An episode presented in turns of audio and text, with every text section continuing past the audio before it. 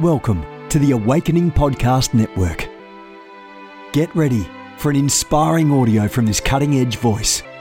You can find more podcasts at awakeningpodcasts.com. You want to go deeper? Get equipped to overcome and walk in God's purpose for your life at Awakening House of Prayer's online campus. You'll experience an online family, preaching, teaching, and prophetic impartation for victorious living. We have over a thousand members online, hungry for what God is saying and doing in the earth. Visit ahop.online today and join our family. AHOP TV empowers believers with spirit inspired messages and strategic equipping that accelerates your spiritual growth. You can subscribe to stream weekly content from Awakening House of Prayer, conferences, and other exclusive content to stir your hunger and encourage your heart. Visit us online at ahop.tv. I want to bring up the best-selling author, the uh, the empowerment specialist, Dr. Cindy Trimm. Come on, put your hands together. We are excited. We are so excited to be here today. And we know without a shadow of a doubt that God is up to something great and he has you in his mind. And we are joining people from around the world that is a part of the four point broadcast. There are life groups that are being established even now all over the world. And you get a chance to be a part of my life group. And my life group is here, a small group of individuals. And if you want to find out about establishing your own life group eh, around the world, you can call our offices. I'm excited about where we are going tonight. And uh, the one thing about computers is you have to make sure that you remember to set it up. And, you know, I've got codes on it. But nonetheless, um, hopefully it'll uh, work with me. Here we go. But we are excited uh, tonight, uh, especially with what God is about to share with you and give to you and everything that is about to happen in your life. Over the course of the next few weeks, we have a chance to address you in spiritual maturation. And so we want you to take out your Bibles. We want you to take out your notepads and get ready because your life is going to be changed. There are eight stages of spiritual maturation and it's possible for you to be matured in one area. You might be in the incubator in another area. You might be on the third stage in another area. And we want to be able to help you to locate where you are in the different areas and the different uh, realms that you are living in, the different stages that you might be growing in. This message is going to revolutionize your life and change your life for your life. You are never going to be the same. And so we want to go directly into our message from out of the book of Galatians chapter 4 verses 1 to 7. Galatians chapter 4 verses 1 to 7. And we're going to be going through so many different scriptures. We want to do more of a teaching. I do have the tendency to get excited about the word of God, but prayerfully I'll be able to get through and really begin to help you to mature in the things of the Lord. Uh, one of the things that I recognize is this that the enemy is going to fight you in this area because your spiritual life, your spiritual maturity is the anchor for every other area that you live in. And if you could get the spiritual uh, maturity right, all of the other areas of your life will begin to line up and to fall into place. But in the book of Galatians chapter 4 verses 1 to 7, scripture says, Now I say that the ear as long as he is a child differeth nothing from a servant, though he be Lord of all, but is under tutors and governors until the time appointed of the Father, even so we, when we were children, were in bondage under the elements of this world. But when the fullness of time was come, God sent forth his son, made of a woman, made under the law, to redeem that were that we're under the law, that we might receive the adoptions of sons. And because ye are sons, God has sent forth the Spirit of His Son into your heart, crying, Abba, Father. Wherefore, thou art no more a servant, but a son. And if a son, than an heir of God through Christ. In in uh, my first degree, I studied Greek, and it's interesting because Greek is more colorful uh, than the English language. The English language has a tendency of using one word, and we lose the meaning and the texture. And so, in this particular sect, uh, text, you see son, son, son, son, and it's easy to walk away believing that God is talking about just one stage of maturation. But in our text, as we begin to teach you about spiritual maturation, you're going to begin to discover that there's more than just one Greek word for that word son, and it's going to have a lot of implications for you as you grow in the things of the Lord. In the book of Second Peter, if you would go there with me, please, chapter 3, verse 18. Second Peter, chapter 3, verse 18, the scripture says, but grow in grace and in the knowledge of our Lord and Savior Jesus Christ. To him be glory both now and forevermore. That word grow, axano, auxano, grow, auxano. And it, and it has this interesting connotation because it almost forms the uh, root word or the stem word auxiliate or auxiliary and something that is put next to something else to make sure that it's got the power to do something. It's like something that is undergirding you. Now that word grow, it's interesting because when I looked at that word, I believe that the word grow is one of the most powerful words in the English language. And as we begin to introduce you to the whole concept of spiritual maturation, growing in the things of the Lord and not being stunted in any area of your life. The thing about your spirituality is this and your Christianity.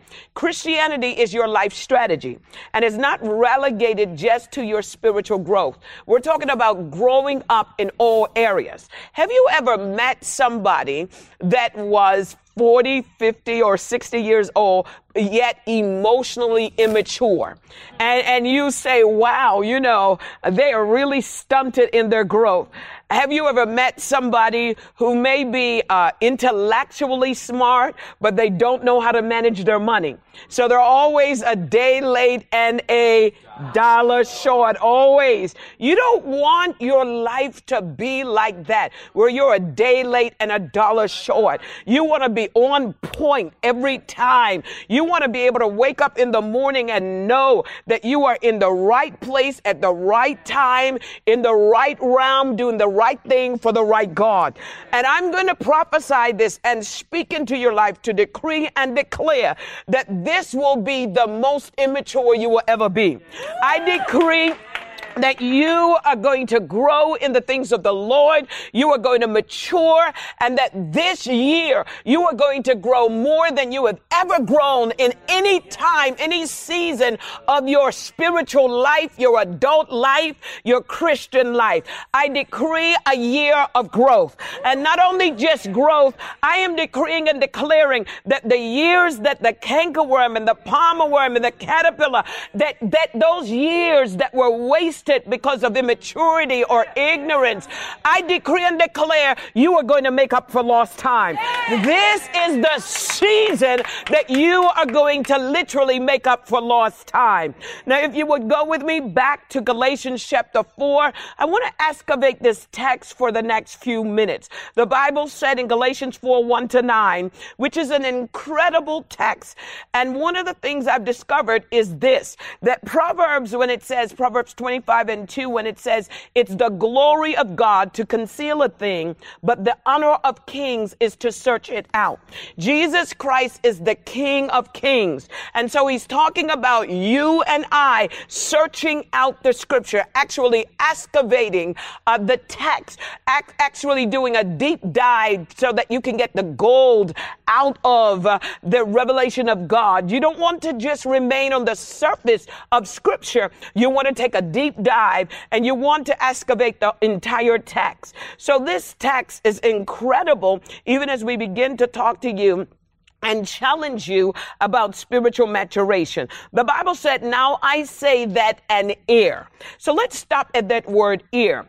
That word ear is a, is a Greek word that, that represents a person that is legally entitled to property or possessions or wealth or the rank of another one person who has died.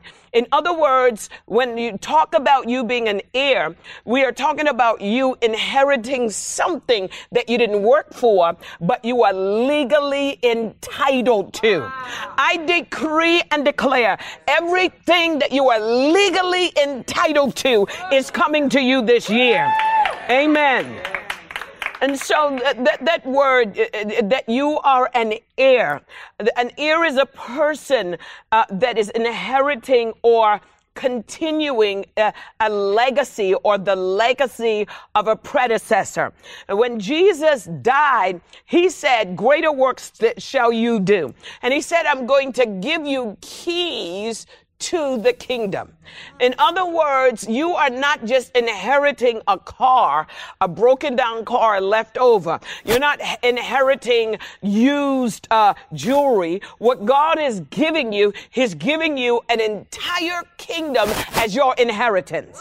In other words, what when we talk about you maturing, we are attaching your inheritance to something that is of great value. So that means that if God is going to have you inheriting a kingdom, and now you've got to understand that a kingdom not only involves the wealth uh, that you see in the land, but the wealth under the earth, the wealth above the earth. It means that you're inheriting systems. You are inheriting dimensions. You are inheriting all the wealth that has been left here in the earth, and it's left for the children of God. Now, most of us are struggling. We are struggling because we don't know who we have, what we are, who we are, or what has been left left in our inheritance. If you only could imagine, if you could only understand the things that God has left for us, you will, you, you will no longer allow the enemy to seduce you into a position where you don't wake up every morning to begin to decree and declare, I want my inheritance. I decree that even as the daughters of Zelophehad woke up and discovered that their father had left them an inheritance and they were heirs. Even as the laws prohibited them from accessing it, they reversed some laws by demanding their inheritance. I decree that some laws are about to be adjusted to accommodate you in this season and in this time, and that whatever God has prepared for you before the foundation of the world, you are going to get it. And it's going to come in the correct timing, and you are going to be in a place spiritually where you are able to handle your inheritance. The question that remains is, are you able to inherit not only or, or, or accommodate what is coming to you, but handle your inheritance? Are you able to handle your inheritance? And only you can answer that.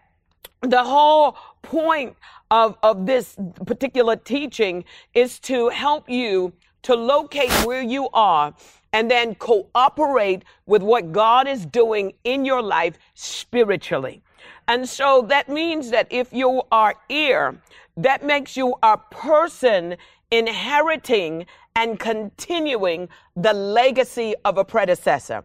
And we're not talking about the legacy of a natural person. We're talking about the legacy of Jesus Christ himself, what he has left.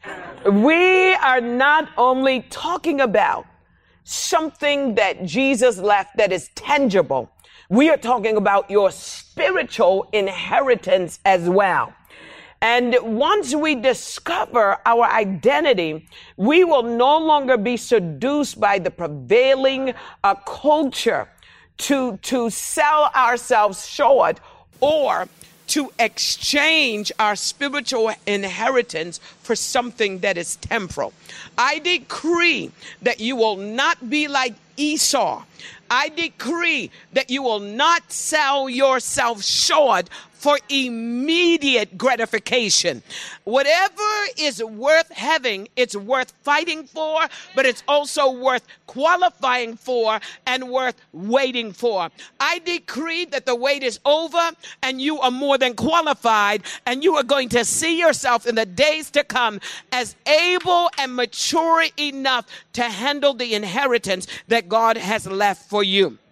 Now, Colossians chapter 1 verse 12 to 13 says, giving thanks unto our Father, which has made us meet to be partakers of the inheritance of the saints in light. The more light you have, the more revelation you're going to have concerning what God has left for you. The Bible said, I have not seen, ear have not heard, neither has it entered into the heart of man the things that God has prepared for them that love him. Is there anybody here today that loves the Lord? That means if you have loved the Lord, God has already prepared your inheritance. You are an heir. You are not waiting for it.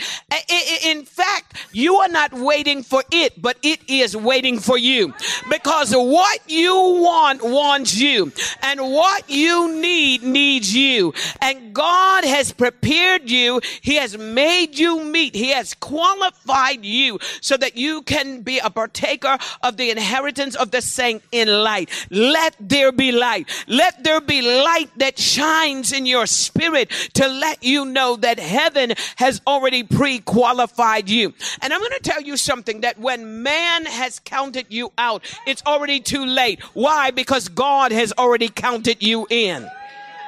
He has already qualified you. And the Bible says that he has delivered us from the power of darkness. Now, uh, darkness is the absence of light. Light is the presence of God, the presence of good, the pres- presence of information, and the presence of revelation. And many of us, we are suffering because we lack revelation and we lack the right information. And so when I decree over your life, let there be light, I I'm decreeing that God is showing up. I'm decreeing good is showing up. Can I just decree this? Only good is coming to you. I decree it and it's going to come every day of the week. Expect it, claim it, prophesy it, decree it every single day.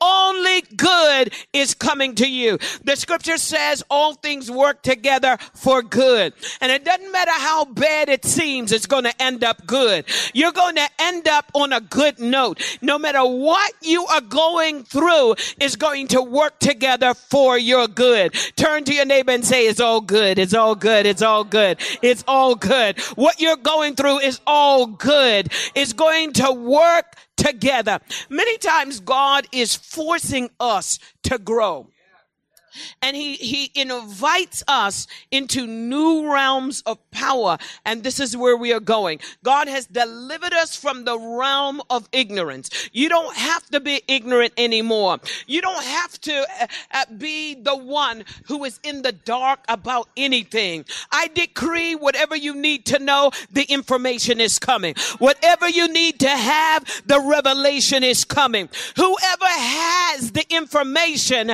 hallelujah, I decree they will not withhold it. I decree and declare, let there be light. Let there be light on your job. Let there be light in your home. Let there be light in your revelation. Let there be light in your mind. Let there be light. This is the last day you're going to be in the dark about anything. Everybody else is in the know. You are going to be in the know as well. Not only will you be in the know, your children will be in the know. Your husband will be in the know. Your loved ones will be in the know. Your congregation will be in the know. Your staff will be in the know. Let there be light. Have you ever felt like there's got to be something more? That feeling is not generated by your spirit. That feeling is generated by the Spirit of God. You know, I, I, I always tell people look, if you were ever in the desert and you didn't see water anywhere, your thirst is the proof that water exists. Hunger is the proof that food exists. Are you with me? Just because you don't see it doesn't mean that it's not there. Let there be light.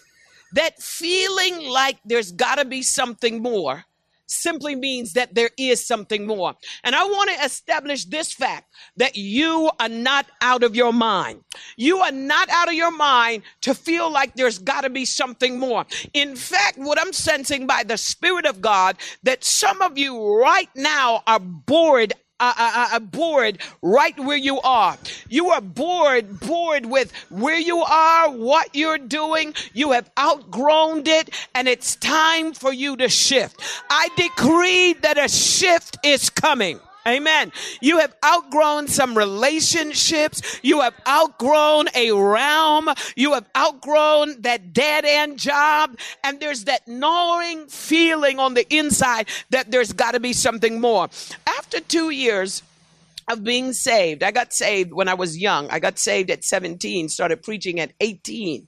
Two years after that, I had peaked out. And I kept saying, there's got to be something more. And my friends used to say, You're so idealistic. Why don't you run a country? So I ran a country. And that feeling, seriously, I ran a country. And I, I, I was in the Senate in my nation. And uh, that feeling was still there. So I got another degree. That feeling was still there. So I got another degree. That feeling was still there until I was introduced to the kingdom. You are not out of your mind to feel like there's something more. Don't let anyone make you feel as if you're going out of your mind, as if what, what you are sensing and feeling and wanting is unrealistic. I want to remind you what you want wants you. You just have to have enough faith to go get it. I decree you are no longer just going to sit and wait for it to happen. I decree God is anointing you to go get it. Go get your stuff. Go get your success. Go get your prosperity. That feeling is not generated by your spirit. That feeling is generated by the Spirit of God. Look at Romans 8, verse 16 to 17. Romans 8, verse 16 to 17. The Bible said, The Spirit itself beareth witness with our spirit that we are the children of God. It is the Holy Spirit that is witnessing with your spirit. And if children, then ears, ears of God, joint ears with Christ. If so be that we suffer with him, that we may be glorified together. Did you get that? The Spirit itself witnesses with our spirit what you are sensing and feeling is not generated by your spirit, it's being generated by the Spirit of God. God downloads it into your spirit, but the Holy Spirit uploads it into your mind. Turn to your neighbor and say, Pay attention. It's not what people want for you, it's what God wants for you.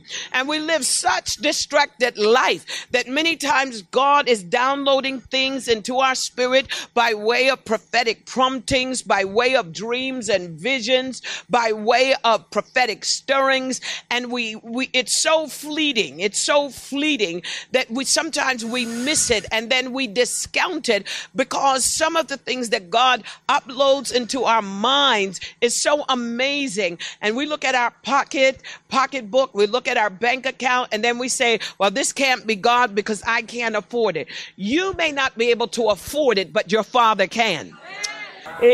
God is able to supply all of your need according to what? His what? Riches, not his poverty. You do not serve a poor God, nor do you have a poor father. And I'm going to show you this in a minute. Your father is not poor.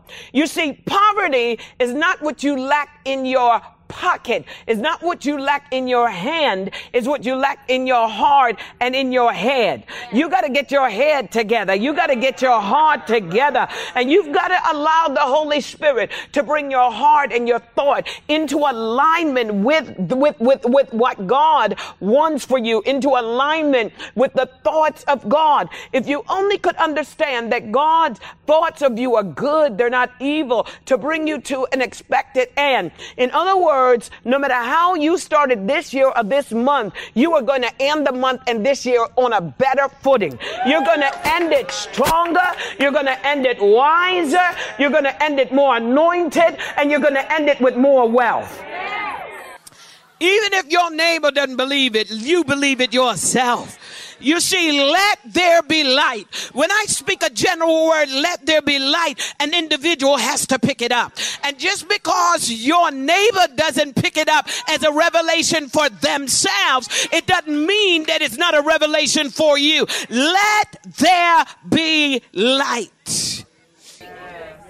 That prompting is not generated independent of God that is put there, that prompting, that feeling has been placed there. Why? Because you're an heir and you're a joint heir with Christ. The scripture says, as long as he is a child, going back to, to uh, the book of Galatians, as long as he is a child, scripture says, this is an incredible text. Now I say that, that, that the ear, now I say that the heir as long as he is a child. Write this word down. Nepios. Is going to make a difference. It's nepios. Not nappy head. Nepios. N-E-P-I-O-S. Nepios. Now, this is the fourth stage of the eight stages of spiritual maturation. And we're going to come back before we finish this particular teaching, we're going to give you all of the eight stages so that you can meditate on. As long as he's a child or a nepios, as long as he's operating on the fourth stage of spiritual n- maturation, he differed nothing from, uh, uh, from a servant, a doulos. He said, even though you're an heir, as long as you're just on the fourth stage, you're still going to be a servant. In other words, I'm not going to give you access to your inheritance. It's there, it's reserved, but you're not mature enough to handle it. Turn to your neighbor say, I'm mature enough. I'm seriously mature enough. Different, nothing, you're, you're just a servant. Though he be Lord of all. In other words, in the spirit realm, the work is finished. But in the natural, you have to mature, you have to grow, you have to be able to handle it. And so God is not going to give you something that you cannot handle. It is like a father that, that buys an 18 wheeler truck for a two year old. He's not going to sit him in the uh, carriage of the 18 wheeler and put him on 95 or put him on 75 and say, go get it. What he's going to do is wait until he what? Matures, right until he grows. Even though the truck is there, he will not only kill himself, but he'll kill everybody else on the road. Why? Because he lacks what? Maturity. There you go. And so God has prepared some amazing things for us, but he's waiting for us to grow up. Turn to your neighbor and say, grow up. Grow up. Grow up. You're Lord of all, but God is waiting for you to grow up. Verse number two says, but he is under tutors and governors. So what God is going to do as, as you are maturing in the things of the Lord, he's going to send you tutors and governors. Now, what is the difference? A tutor is one who builds intellectual capacity and becomes a catalyst that aids in helping you to maximize your potential, to discover and to fulfill your purpose. This is my role in the kingdom. My role in the kingdom is one of a tutor. Why? Because my role, my job description is simple. My job description is to empower individuals to maximize their potential and to discover and to fulfill their purpose. That's my job description. That's what I'm called to do. So if you are around me or if I'm mentoring you or coaching you or discipling you, I'm, I'm not just looking at potential. I'm looking at capacity. Now, capacity is different from potential. Potential is what you have the gifts and the skills to do, but it's unrealized. You haven't tapped into it yet. It's still in seed form. It's not cultivated. But capacity is slightly different.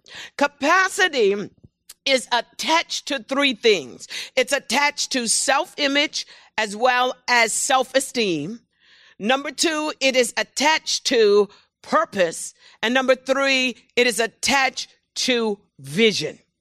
So that means that if you have potential, but you don't have the capacity, is like not having, like not having potential at all. So a tutor is responsible for building what? Capacity in you so that you can maximize your potential. It means that they bring you into a realm of discipline. Most people don't like discipline because they associate discipline with corporal punishment. You see, there's a difference between corporal punishment and discipline. Let me show you what discipline looks like. I'm an Olympic fan. And I'm the Olympic fan because it's the best of the best. So by the time a person gets to the Olympics, they are no longer competing with anybody. They compete in all of the sports and all of the competition to get them to the Olympics. When they get to the Olympics, they are already considered the best of the best. So you are no longer qualifying for the world to see you as the best in your industry. What is that now? What is the competition all about? The competition is about you competing with yourself. You see, when you begin to mature in the things of the Lord, you are no longer comparing yourself with anybody else. You are comparing yourself with yourself.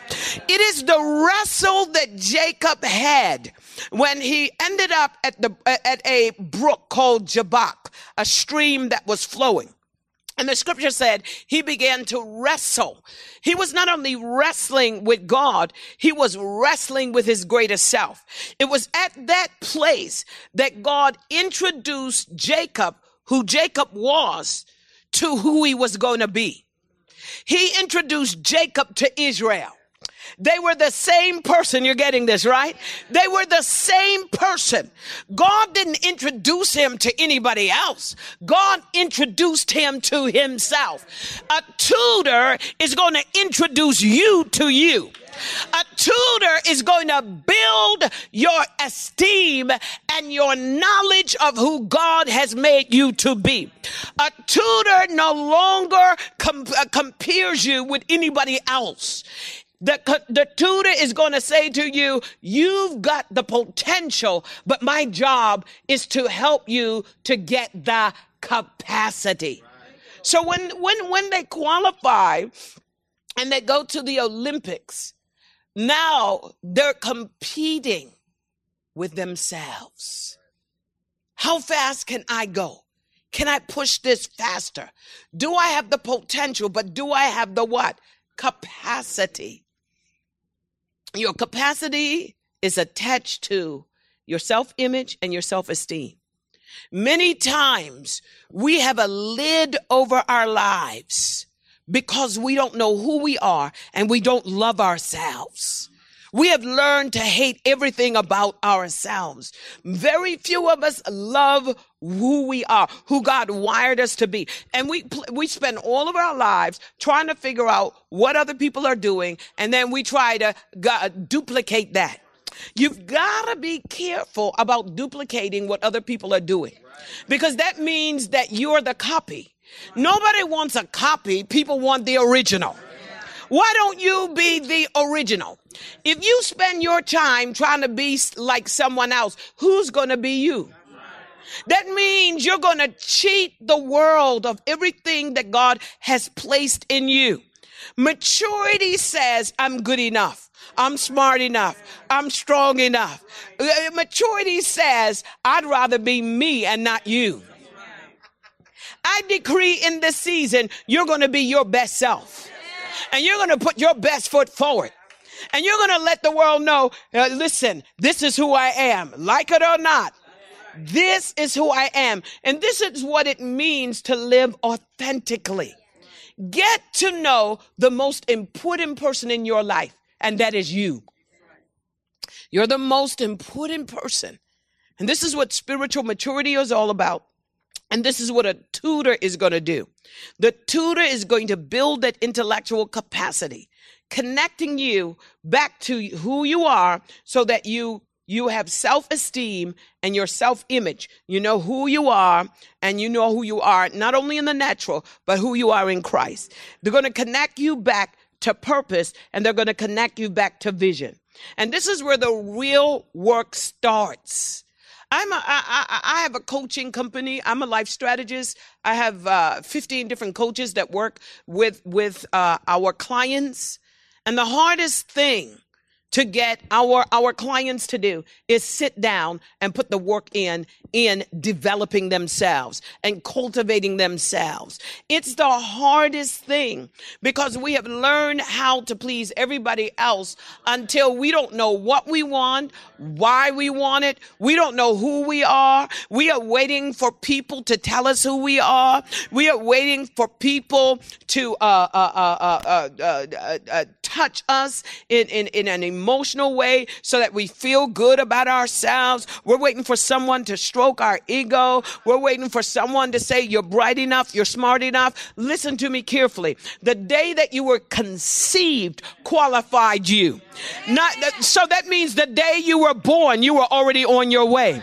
Somewhere between the day that you were born and now, you had to learn how to be handicapped. You had to learn how to hate yourself. And today, I decree this is the last day you're going to put yourself down. No matter what you think about yourself, God thinks even something greater. I decree that God is superimposing his thoughts upon your thoughts. And I decree you're going to start believing God. When God said you're the head and not the tail, first and not last, you need to say, I believe you. Not only believe, but you've got to believe it, you've got to behave it, and then you're going to become it. Believe it, behave it, and then you'll become it. Are you with me? A tutor will help you to maximize your potential, to discover and to fulfill your purpose. And so he builds capacity for that to connect you back to your self esteem, your self image. Number two, your purpose. You got to know what your purpose is. If you are not connected to your purpose, you have no capacity for future success and prosperity.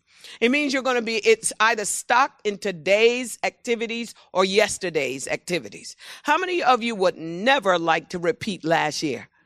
You, you want to just pronounce a benediction on it. How many of you would never like to repeat your what, what what happened with you when you were 18 and 19 and 14 and 20? How many of you just don't want to talk about it? You want to pronounce the benediction and throw it into the sea of forgetfulness. I decree you will never have to revisit again. I decree that your vision for your future is so solid and so uh, clear that every day you wake up, you wake up excited. You're excited. Are you with me? Because today is the future that you dreamed about yesterday. It is. It is. This is the worst that your life could ever be. Every day you are growing stronger and better. Every single day. The second thing he, uh, uh, uh scripture says that you're a child, you're a nepios, you're just in the fourth stage, unable to access your inheritance because of immaturity. So God is going to give you tutors and governors. A tutor is a person that builds intellectual capacity, uh, which becomes a catalyst, a person that helps you to discover your potential, maximize your potential, maximize your potential to discover purpose. And he's building capacity in, in the meantime. So you may have the potential, but do you have the capacity? Do you have the capacity? And then he talks about a governor, a governor. A governor is one who builds social, cultural, and spiritual character. So you not only need a tutor to build capacity, you need a governor to help you to build character, to hold you accountable.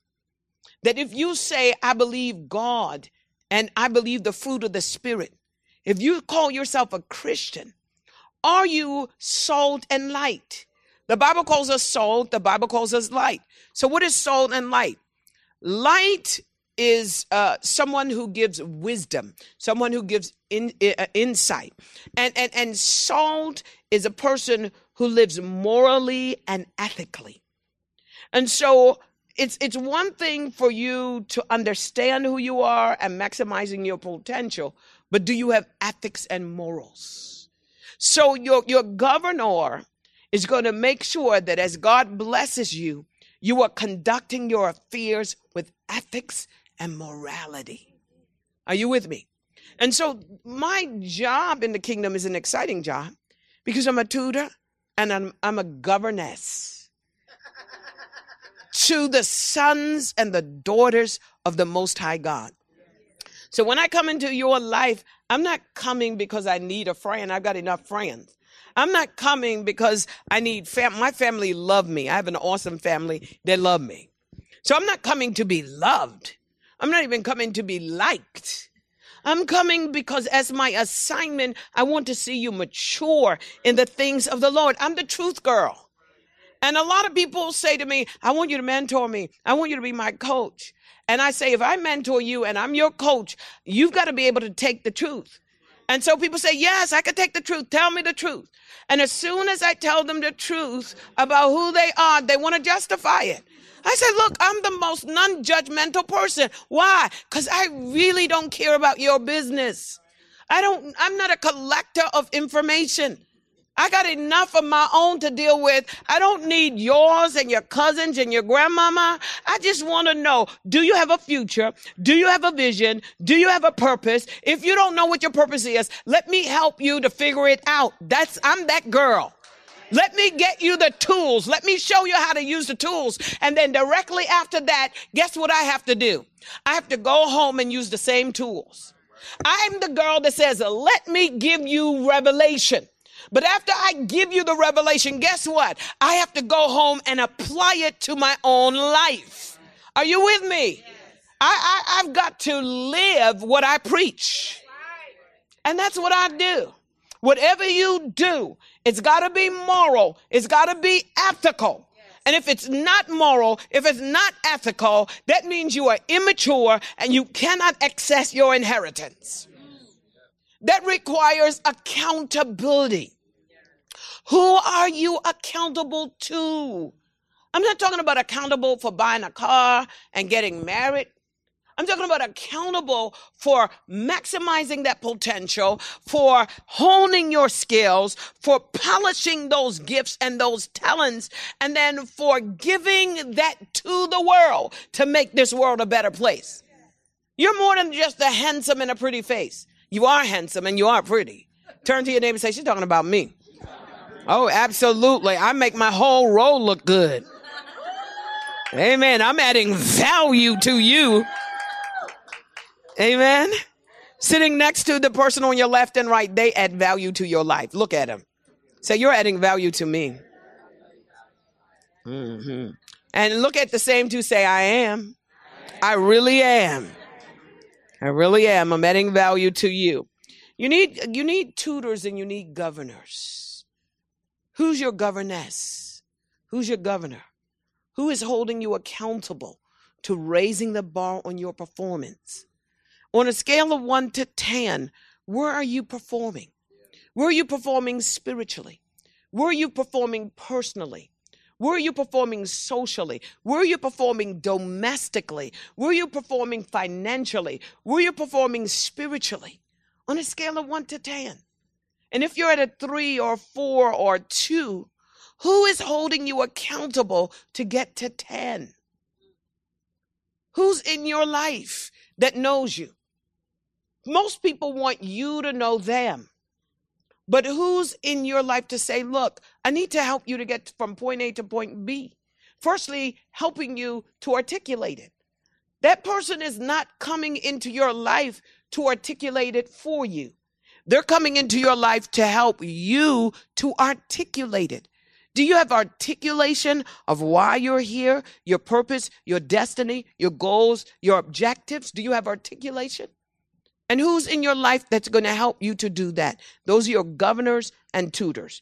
So the scripture says that as long as he's a child, he differeth nothing from a servant, though he be Lord of all, but is under tutors and governors. Let's go back to our, our, our text. Until the time appointed of his father. Verse number three. Now, let's go back to, to this time appointed by the father. I, I, I love uh, the I love Super Bowl. I love the Super Bowl. I love the game. I've watched the game. It's a crying shame what happened in the game. I still can't believe it. I still can't believe it. But it's interesting because the thing about American football is the ball is not thrown to a person. See, a lot of women, when they watch it, they think that they're actually throwing the ball to a person. They're not. They're throwing the ball to a position. And that position is what? Pre appointed. What are they doing? They're running plays. So you have the defense and the offense. So what the offense has the ball. The de- defense wants to get the ball. But what they what they do is they set up a defense and what are they doing? They're trying to figure out what the play is and to prohibit the person from getting into what? Place. Because if they get into that place, if they get into the position, they're going to get the ball. It's pre appointed. So all you need to do is make sure you what? Get in place and God is going to throw your inheritance to you. So what does the devil do? The devil sets up a what? A defense. And what does the defense do? Wants to slow you down to prohibit you from getting in place. Why? Because if you're in place, you're going to get the ball. If you're in place, you're going to get your inheritance. But what the enemy wants to do is to slow you down, wants to distract you, wants to prohibit you, wants to stop you. But like the song said, it's too late. You got the revelation. Ain't no stopping us now. Ain't no stopping us now. Mm. It's a it's, it's it's a time appointed by the Father. Everything is about timing. I travel, and uh, I'm on an airplane just about every week, so I do a lot of traveling. And I know about timing because um, the thing about traveling is you have to be at that gate and on the airplane because they have a counter. They count down and they give you 10 minutes, uh, 10 minutes to get on that airplane. And if you're not on that airplane, then they're going to shut the door and they're going to go on off. You're going to miss the flight. Now, it's not just about missing the flight. It's, it's, it's missing everything else that goes with the flight. So it's not only what's going on with you at the airport that you are flying from, it's everything that's going on in the airport that you're flying to. So the person that's waiting for you, the car that's waiting for you, all of the other flights. And so if they held up flights for everybody that was late, it means that nothing will be synchronized. It's possible that there could be airplane crashes. It could be unnecessary accidents that happen because they are not working with timing. I remember uh, um, uh, uh, my airplane landing uh, late, and they said we're going to hold a flight up flight for you. So I'm running, and I'm a, a, a, medallion. So that means that they should do some special things. I have over two million miles. I'm on my third. Uh, I'm almost three million miles with one airline. That's not with all, but I'm almost three million miles with one airline. So they usually bend over backwards. They said, "Okay, Dr. Trimm, get to your uh, your gate," and they'll be waiting. They call, but there's another person that that makes the final call. So it's not only the gate, the people that are at the gate, it's the person on the airplane. So I get to the gate. They said we were just about ready to close the the gate down, but I told her to hold the uh, hold the gate open, hold the uh, door open for you. So they stamped my uh, ticket and I went on and I went down the uh, runway, uh, getting ready to get on the, the airplane. And guess what happened? I get to the door. The door is open. I could stick my foot in the door. I could put my arm, my head, everything in the door. And you know what she said? You're too late. And I said, they just sent me down here. She said, you're too late. We can't let you on. We have already done our uh, manifest and uh, we have a certain number. We've done the manifest and, um, you know, you are not getting on. And I said, I'm right here. The door is open. I could just put my foot in. And you're talking to me. By the time you finish your conversation, I could have been on the airplane and I could have taken my seat but she had the final call. And and and and and, and the door is open, but I couldn't get in because I was not in place 10 minutes before the door was shut. I decree and declare this is the last day you're going to get to an open door. But because of timing and immaturity, you can't go through. From this season on, you are going to be synchronized and syncopated to the timing of the Lord, and you're going to be mature about it as well. It says, uh, until the time appointed. So it's possible to be in the right place, but out of the timing. I decree that people will not uh, uh, uh interfere with heaven's rhythm for your life. When we talk about time, you know, dancing is about timing. One, two, three, one, two, three, one, two, three. That's timing. Have you ever seen a person that can dance? So everybody else is timing and they're doing something crazy. Why? They're out of what? Beat. They're out of timing. So when we talk about timing, we're talking about you being synchronized and syncopated with heaven's rhythm. You might be out of beat with people around you but you might be in beat with heaven. Heaven has its own drum major. And there are realms that you have to be synchronized to. So you don't want the rhythm of an old realm or an old season saying that I'm in a new season because every every season has its own rhythm. It has its own timing. Timing is not about just about a calendar or a clock but it's also you being synchronized and syncopated to heaven's timetable. So uh, uh, the person that was um, that took my ticket at the counter, the counter clerk, she had one time, but the person that was on that airplane in a different realm, they called the shots. I decree and declare you will not allow immaturity to cause you to be stuck in an old realm when God wants to promote you to another. The airplane would have taken me to a higher height, but guess what? I was grounded. I watched the airplane take off and it took off without me. I had my ticket. I was qualified. I paid the price, but yet I missed the flight. I decree and declare you have paid the price. You will not miss another flight. God is going to elevate you to new heights and you're going to be qualified to go there. The Bible said until the time appointed by the Father, even so we, when we were children, when we were napios, not nappy heads, but napios, we're, we're in bondage under the elements of this world.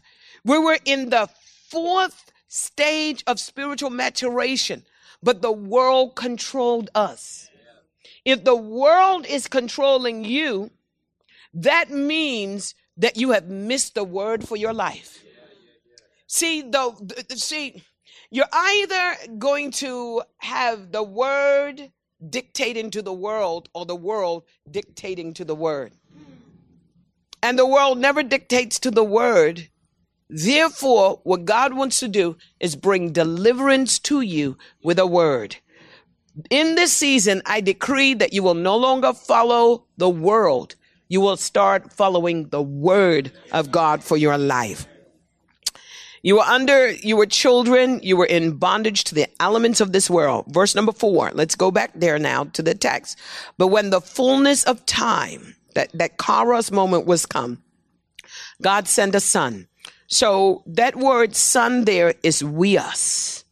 And we're going to talk, talk to you about that next stage, the stage that qualifies you to be son placed so that you can access the inheritance that God has left for you. He made him a, uh, made of a woman, made under the law, to redeem that which were under the law, that we may receive the adoption of sons. And that word is different from son. That word son is huios thesis. Huios thesis.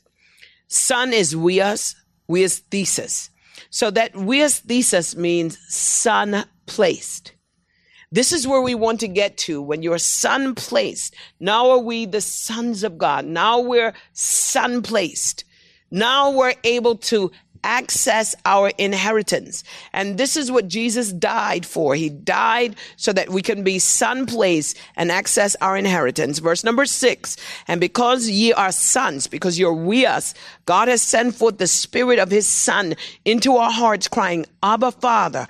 Wherefore thou art no more a servant, but a son. And if a son, watch this, if you are huios thesis, if you are son placed, than an ear of God through Christ.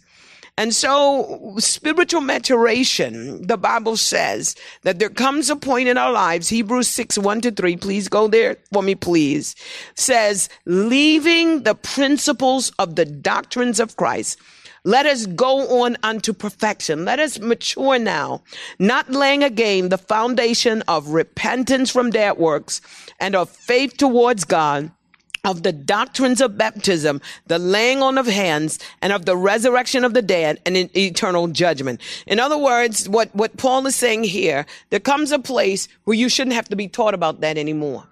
You see, I, I, I'm a Christian and I stay saved not because I don't want to go to hell.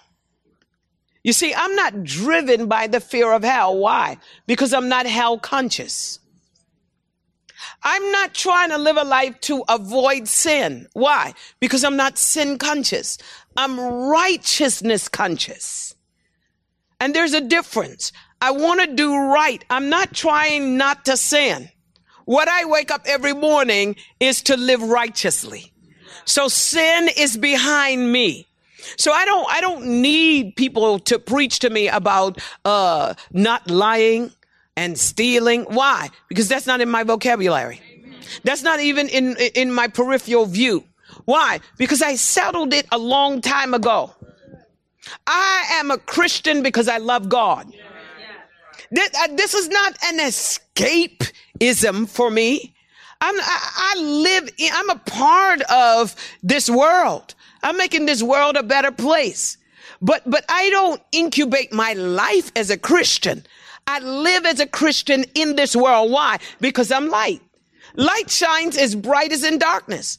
Why would I spend the rest of my life hanging around with other light, singing, My light's brighter than your light, my light's brighter than your? We're all lights, but your light has none effect around other lights. Your light has effect in where? Darkness. And so this scripture is said, Look, settle once and for all. Why do you have to keep repenting, repenting, repenting, and confessing your sins? There comes a point when you pray about certain things and you, then another point of maturity where you just give it up. You don't have to fast anymore. It doesn't work. Why? Because I want to be Christ like. So if, if, this is not going to make me Christ like, why would I want to spend the rest of my life hiding and wearing a facade of Christianity? Whatever I do in the light, I do in darkness.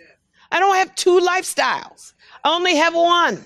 And I don't need anybody around me for me to live like a Christian. It's a decision that I made. My name is not sinner. My name is Christian. My name is a saint.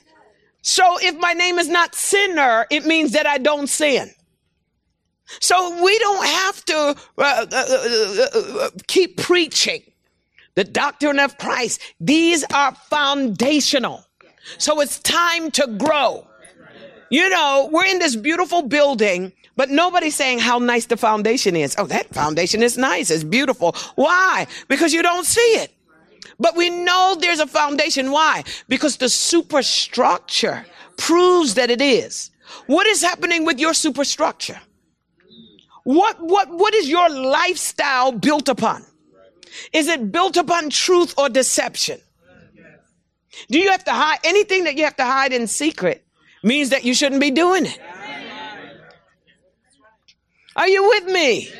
You're going to mature and you're going to start really loving God. You're going to do it with people around you and when they're not around you. Let them pull the covers off. What they're going to find is Christ. Why? Because that's the foundation. So we should move beyond that. Growing grace. It means that now God is going to build the superstructure. Your substructure is built upon something solid, and now he wants you to mature. Let's give you a few more points. Are you getting anything out of this? Let's give you a few more points. There should come a point in your life that you are adamant and committed to breaking old cycles and grow beyond your current spiritual, emotional, financial stutter. This is how God gave me. He said, My people are stuttering. So when a person stutters, they repeat a phrase or a word over and over again. I decree and declare old cycles are broken. You're not going to have the same old cycle next year and the year after that. You're coming out of the stuttering. You're going to have new cycles. Old patterns are broken. Today, you are being healed of spiritual stuttering. You're being healed of financial stuttering. You're being healed of emotional stuttering. You're being healed of relational stuttering. You're not going to stutter any longer. Are you with me? God wants to heal you of those spiritual stuttering. That means next year you might be fighting a battle, but it's not going to be the same devil. You're gonna, you may, you may have to overcome a crisis, but it's not going to be the same crisis. You may have challenges, but it's not going to be the same challenge. Are you with me? When a person stutters, they repeat. If you're repeating the same old test with the same old people, doing the same old thing, asking the same old dumb questions, emotionally, physically, financially, spiritually, you're still talking about the same thing you talked about last year and the year before and the year before and the year before. Your life is on stutter. It means that you are stuck and you are not maturing. You are not growing. You're not growing emotionally. You're not growing financially. I mean, all the word that we have and what? The word is quick and powerful. the word is alive. Let the word work in all areas of your life. I decree you will not fight the same battles you fought last year. You will not fight the same people you fought last year. You will not grow, go through the same challenges you went through last year. You will not tolerate it, tolerate what you tolerated last year. You will not deal with the same issues you dealt with last year. You are going to grow. This is your year to grow. I decree and declare you will grow more than you have ever grown before. You will overcome areas that you have been stuck in. You are going to leave the dead end jobs. You're going to walk away from people and situations that no longer bring you joy. You're going to shake your addiction. You're going to replace bad habits with new ones. You're going to get rid of self-sabotaging paradigms. You are going to grow this year. You are going to grow spiritually. You are going to grow financially. You are going to grow emotionally. You are going to grow intellectually. You are going to go, grow professionally. You are going to grow nutritionally. You are going to grow corporately. You are going to grow socially. You are going to grow systemically. You are going to grow politically. You are going to grow educationally. You are going to grow economically. You are going to grow culturally. You are going to grow personally. You are going to grow interpersonally. You are going to grow extra personally. You are going to grow domestically. You are going to grow nationally. And this we will do if God permit. You are going to grow in Jesus' name. Amen. Lift those hands and begin to praise God. Hallelujah. Let God know I'm not going to be stuck any longer. This is my season to grow. I want my inheritance and I want it now. Our Father and our God, we give you praise, we give you honor, we give you glory. We say, let there be light. Shine the light in areas in our lives where we need to grow. I decree that there is no judgment that you are placing on us. There is therefore now no condemnation to them, uh, hallelujah, who have been called, uh, hallelujah, in Christ Jesus. I thank you because we love you. Hallelujah, we are pressing into you. We want to grow in every area. We want to mature. We recognize that we are mature in some areas, but there are other areas of our life that we are immature, maybe because we did not have a tutor or a governor. But tonight we thank you that the Holy Spirit is our tutor. The Holy Spirit is our governor. He is building capacity in us. He is building accountability mechanisms around us. And I thank you for this, God. I decree and declare today we change. Today we grow. And every single day we will grow stronger. We will grow better.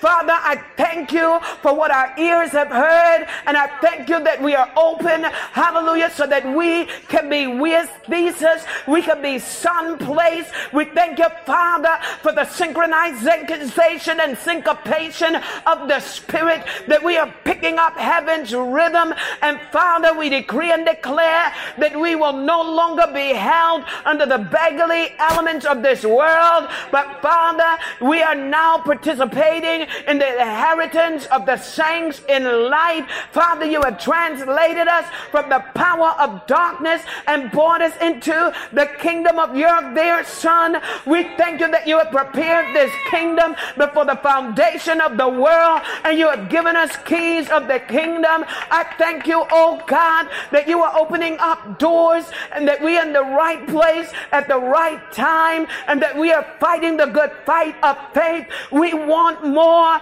We want to be more in Christ Jesus. We want to know who we are. We are wrestling tonight in prayer, Father, that you will reveal to us and that we will have the faith commensurate to what you are revealing so that we say, Oh God, nevertheless, not my will, but thy will be done. We are ears and joint ears with Christ. And Father, we are maturing in this season until we are able to be son to be able to access that inheritance. In Jesus' name, amen. This has been a production of the Awakening Podcast Network. Jennifer LeClaire is the founder and owner of APN. Our heart is to inspire people and exalt Jesus with every broadcast.